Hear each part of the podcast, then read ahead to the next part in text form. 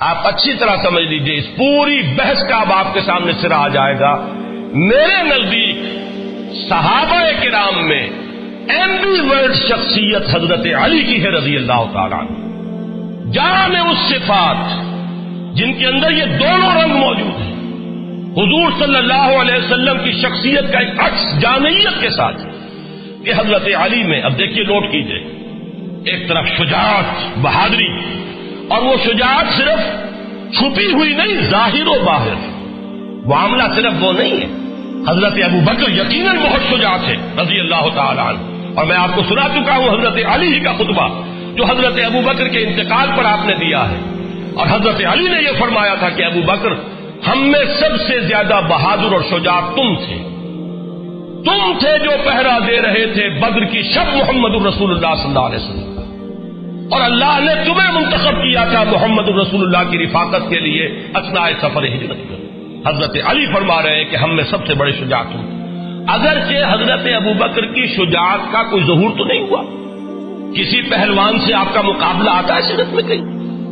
کسی کے ساتھ دو بدو جنگ کی کوئی تفصیل آتی ہے کہ سیرت کے اندر؟ ایک اور بات ہے، وہ ارادہ اور عزم کہ ابو بکر نے اپنے بیٹے سے کہا تھا۔ جب بیٹے نے کہا عبد الرحمان ابن ابی بکر نے کہ ابا جان بدر میں آپ میری زد میں آ گئے تھے، وہ کفار کی طرف سے آیا تھا لڑنے کے لیے، اس لیے کہ اس وقت تک ایمان نہیں لائے تھے۔ بعد میں ایمان لائے عبد الرحمان ابن ابی بکر۔ ابا جان آپ میری زد میں آ گئے تھے، میں نے آپ کے ساتھ رعایت برتی، میں نے آپ پر حملہ نہیں کیا۔ تو حضرت ابو بکر فرماتے ہیں، بیٹے، یہ تم نے اس لیے کیا کہ تم باطل کے لیے لڑ رہے تھے۔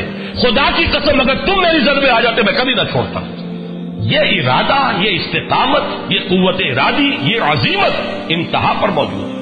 لیکن یہ کہ ظہور اس طریقے سے جیسے حضرت حمزہ کی شجاعت، حضرت عمر کی پہلوانی، حضرت عمر کا یہ قول کہ جس کی خواہش ہو کہ اس کی ماں اسے روئے، وہ آئے اور میرا راستہ روک لے۔ میں جا رہا ہوں ہجرت کے لیے۔ میں چلا ہوں مدینے کی طرف۔ کوئی اگر روک سکتا تو روک لے۔ جس کی خواہش ہو کہ اس کی ماں اسے روئے، وہ آئے اور میرا راستہ روکے یہ بات حضرت ابو بکر میں تو نظر نہیں آئے گی۔ اور یہاں میں یہ بھی عرض کر دوں، میری بات کو غلط مفہوم میں نہ لیجیے گا۔ یہ بات کہیں حضور میں بھی نظر نہیں آئے گی۔ حضور نے کسی سے مقابلہ کیا؟ کہیں ہے ریکارڈ؟ حضور نے دو بدی جنگ کی کسی کے ساتھ؟ نہیں۔ لیکن تمام نو انسانی میں اشجا سب سے زیادہ بہادر محمد الرسول اللہ صلی اللہ علیہ وسلم۔ اگر بہادری کوئی اعلیٰ بخش ہے، تو کیا محمد الرسول اللہ صلی اللہ علیہ وسلم کی ذات مبارک میں وہ سب سے بڑھ کر نہیں ہوگی؟ ہے، اور اس کا ظہور ایک موقع پر ہوا ہے۔ وہ موقع ہے فلین کا، کہ جبکہ عام بھگدڑ مچ گئی ہے، لوگ دوڑے جا رہے ہیں۔ حضور اس وقت اپنی سواری سے اترے ہیں، علم ہاتھ میں لیا ہے رج پڑھا ہے، زندگی میں غالباً پہلی اور آخری مرتبہ رج پڑھا ہے۔ الم نبی الم عبد المطلف اور اگر ظاہر بات ہے، میرا گمان غالب یہ ہے کہ یہ خود حضوری نے کہا۔ اسی وقت موضوع کیا، گویا کہ یہ واحد شعر ہے جو حضور صلی اللہ علیہ وسلم نے پوری اپنی زندگی میں کہا ہے۔ لیکن یہ کہ اس وقت وہ شجاعت سامنے آئی۔ تو شجاعت ایک ہوتی ہے، چھپی ہوئی۔ ایک ہوتی ہے ظاہر و باہر۔ تو حضرت علی رضی اللہ تعالیٰ عنہ میں وہ شجاعت صرف چھپی ہوئی نہیں، ظاہر و باہر شجاعت، نمایاں شجاعت، وہ شجاعت جو بدر میں ظاہر ہو رہی ہے۔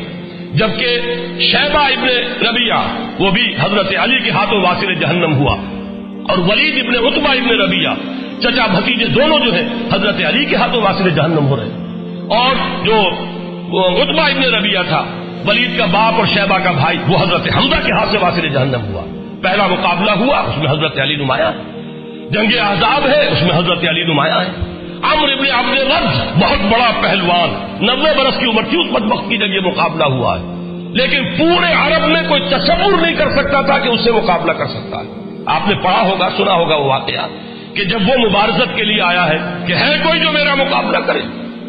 اور ظاہر بات ہے کہ اس وقت جو ہے ایک دفعہ سناٹا کاری ہو گیا۔ حضرت علی آگے بڑھے کہ میں مقابلہ کروں گا۔ وہ ہنسا، تم میرا مقابلہ کرنے آئے ہو۔ نام کیا ہے؟ وہ جو بھی استحجا کا انداز ہوتا ہے۔ پھر اس نے کہا کہ میری یہ عادت رہی ہے کہ میں جب بھی کسی سے مقابلہ ہوتا ہے اس کی تین خواہشات میں سے ایک ضرور پوری کرتا ہوں۔ ذرا کہو تمہاری کیا خواہش ہے؟ حضرت علی نے فرمایا، میری خواہش اولین یہ ہے کہ تم ایمان لے آؤ۔ لاہور بنا کو تو اس نے کہا، اس کا کوئی سوال نہیں۔ اچھا تو دوسری خواہش یہ ہے کہ میدان جنگ سے چلے جاؤ۔ وہ ہنسا، یہ میرے لیے کبھی نہیں ہو سکتا۔ اب حضرت علی نے جو وار کیا ہے، یہ ان کی ذہانت اور فطانت کا بھی ایک بہت بڑا مظہر ہے۔ فرمایا، پھر تیسری خواہش یہ کہ آؤ مقابلہ کرو۔ اس پر وہ بہت چکا رہ گیا کہ میں نہیں سمجھتا تھا کہ روئے زمین پر کوئی شخص یہ خواہش نہیں لے کر میرے سامنے آ سکتا۔ اور ایک بار میں ختم ہوا حضرت علی کے رضی اللہ تعالیٰ۔ عمر ابن عبد بد اسی طرح خندق کا معاملہ کموس کا قلعہ سب سے زیادہ سخت تھا۔ کچھ اور جو گڑھیے تھی فتح ہو گئی تھی، وہ تھا جو اڑا ہوا تھا۔ وہ حضرت علی رضی اللہ تعالیٰ کے ہاتھوں اللہ نے فتح کرا تو یہ ظاہر و باہر شجاعت، وہ قواعد عملیہ حضرت علی رضی اللہ تعالیٰ کے۔ وہ بھی ہیں۔ دوسری طرف حضرت علی شیر و ادب میں اونچا مقام رکھتے ہیں۔ فصاحت و بلاغت کی معراج پر ہے یقیناً افسح العرب ہے محمد صلی اللہ علیہ وسلم۔ حضور کا اپنا قول ہے ان افسح العرب۔ لیکن یہ کہ حضور کے بعد فصاحت و بلاغت، خطابت، شاعری، اس میں صحابہ کرام میں ظاہر بات ہے حضرت علی کے آس پاس آنے والا کوئی نہیں۔ یہ بات اپنی جگہ پر ہے، ہم تسلیم کرتے ہیں۔ تو اچھی طرح سمجھ لیجیے، اسی طریقے سے آپ کے علم میں ہونا چاہیے کہ عربی گرامر کے موجود حضرت علی ہیں۔ پھر یہ کہ پورے خلافت راستہ میں سارے سیکریٹریٹ کو آرگنائز کرنے والے حضرت علی ہیں۔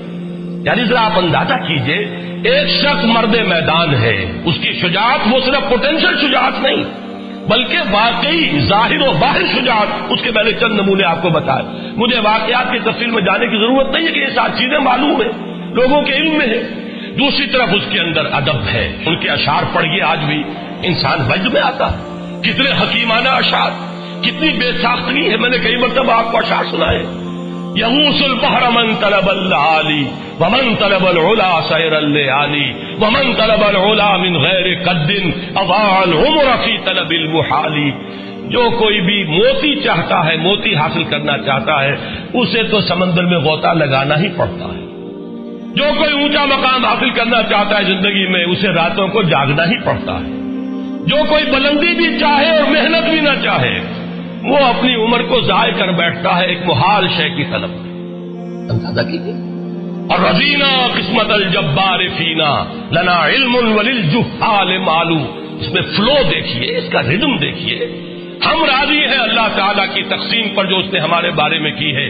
ہمیں اللہ نے علم عطا کیا، جاہلوں کو دولت عطا کی۔ ہم راضی ہیں، ہم علم کی دولت پر راضی ہیں۔ یہ حضرت علی کے اور آنند علی سمت امی حیدرا، میں وہ ہوں۔ کہ جس کا نام اس کی ماں نے حیدر رکھا تھا، شیر رکھا تھا۔ اس حوالے سے سمجھ لیجیے، اصل میں والدین کا رکھا ہوا نام حضرت علی کا اسد تھا، شیر۔ اور یہی حیدر کے معنی عربی زبان میں۔ یہ جو لفظ علی ہے، آپ کا نام یہ محمد الرسول اللہ نے رکھا ہے۔ یہ نام والدین کا دیا ہوا نہیں، والدین کا نام اسد ہے۔ والدین کا عطا کردہ نام۔ حضرت علی کا نام پھر جب علی رکھا ہے، تو وہ محمد الرسول اللہ کے اسد رکھا۔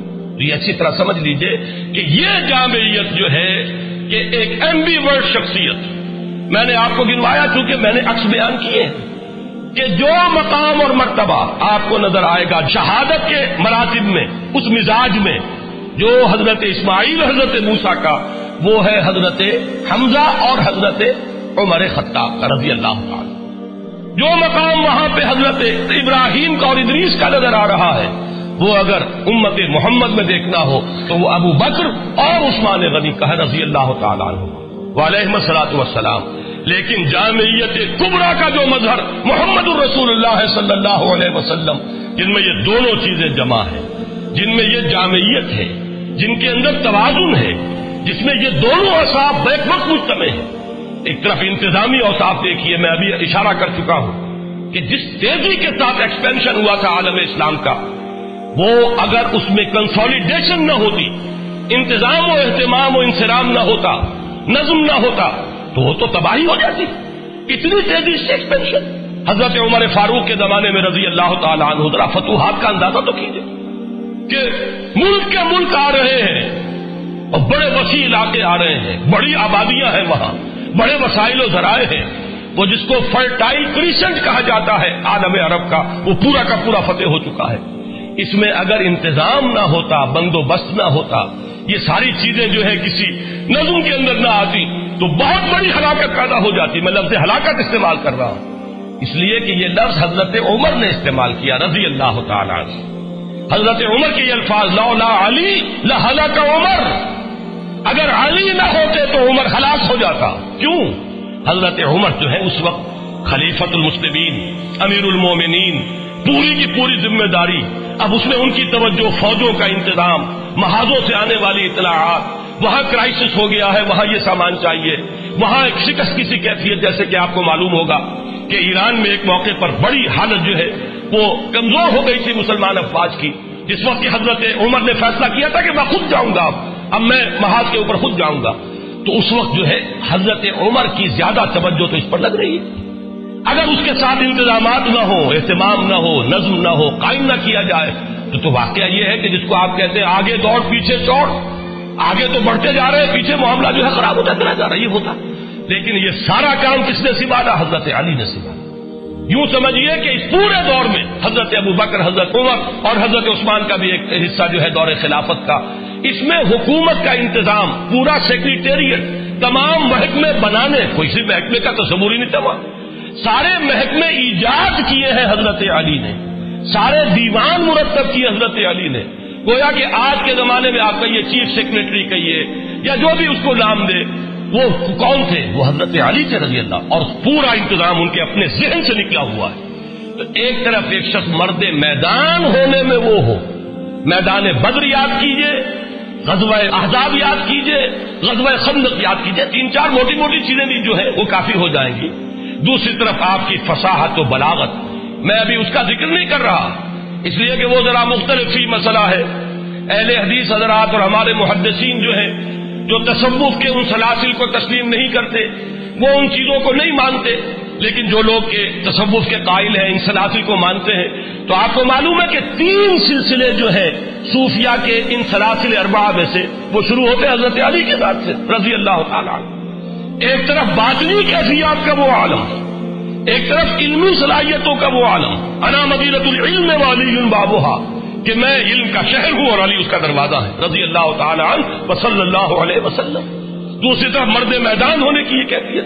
تو یہ جامعیت منتظم ہونے کا یہ معاملہ جو میں نے آپ کو بتایا کہ حضرت عمر فرما رہے ہیں کہ لولا علی لہلا کا عمر۔ یہ جو ہے در حقیقت ایم بی ورٹ ہونے کے اعتبار سے جس میں صدیقین اور شہداء دونوں کے اوساف جمع ہو گئے ہوں، اس میں یقیناً ایک عظیم ترین شخصیت جو ہے وہ حضرت علی کی ہے، رضی اللہ تعالی ایک اور پہلو سے میری بات سمجھ لیجیے۔ یہ بھی عرض کر دوں، یہ بھی صرف ٹانک پہ جائیے۔ حضرت علی تمام غزوات میں شریک رہے سوائے تبوک کے۔ تبوک میں حضور نے انہیں مدینے میں چھوڑا اپنے نائب کی حیثیت سے۔ اور جب انہوں نے شکوا کیا، ان کے تو مزاج سے یہ چیز بڑی تھی کہ لوگ جائیں اور دادے شجاعت دیں میدان جنگ میں۔ اور میں یہاں عورتوں کے ساتھ پیچھے بیٹھ جاؤں شکوا کیا حضور۔ حضور نے فرمایا کہ علی، کیا تمہیں یہ پسند نہیں ہے کہ تمہارا تعلق مجھ سے وہی ہو جو ہارون کا تھا موسا کے ساتھ؟ سوائے اس کے کہ میرے بعد نبوت نہیں ہے۔ یعنی حضرت موسا کے نائب کی حیثیت سے حضرت ہارون تھے تو وہ بھی نبی اور رسول تھے۔ لیکن تم میری جگہ ہو تو میرے ساتھ اسی مقام پر۔ لیکن نبوت اور رسالت باہر اس کا دروازہ مجھ پر بند ہو چکا ہے۔ لیکن یہی کام کیا حضرت عمر نے رضی اللہ تعالیٰ بیت المقدس جب گئے ہیں، جس کا ذکر میں بارہ کر چکا ہوں، وہ چارج لینے کے لیے بیت المقدس کا تو کس کو نائب بنایا تھا؟ حضرت علی کو رضی اللہ تعالیٰ کہاں سے ہم مان لیں کہ ان کے ماں بہن کوئی بد اعتمادی ہو سکتی تھی؟ سوچیے تو صحیح۔ اس زمانے میں کوئی شخص اپنی جگہ چھوڑ کر اپنی جگہ ایسے شخص کو بٹھائے گا جس کے ساتھ اس کو اعتماد نہ ہو، جس پر اسے پورا وسوخ اور یقین نہ ہو۔ لیکن یہ کہ حضرت علی کو دو مرتبہ حضرت عمر نے اپنا جانشین بنایا۔ جیسے کہ محمد الرسول اللہ نے بنایا۔ اور میں سمجھتا ہوں کہ یہ بھی عمر فاروق کا اس محمدی پر عمل ہے، صلی اللہ علیہ وسلم، کہ اگر حضور نے غزوہ تبوک کے موقع پر اگر حضرت علی کو مدینے کے اندر بٹھایا تھا نائب کی حیثیت سے، تو کیسے ممکن ہے کہ عمر بن الخطاب رضی اللہ تعالی عنہ وہ حضور کے سلسلے پر عمل نہ کرے؟ بیت المقدس کا سفر تبوک سے بھی کہیں آگے۔ یروشلم جا رہے تھے حضرت عمر، اور کتنا کتنا رہا ہوگا؟ مدینے سے آپ کی غیر حاضری کا معاملہ۔ یہ آج کل کا معاملہ تو نہیں تھا۔ تیز رفتار سواریاں نہیں تھی۔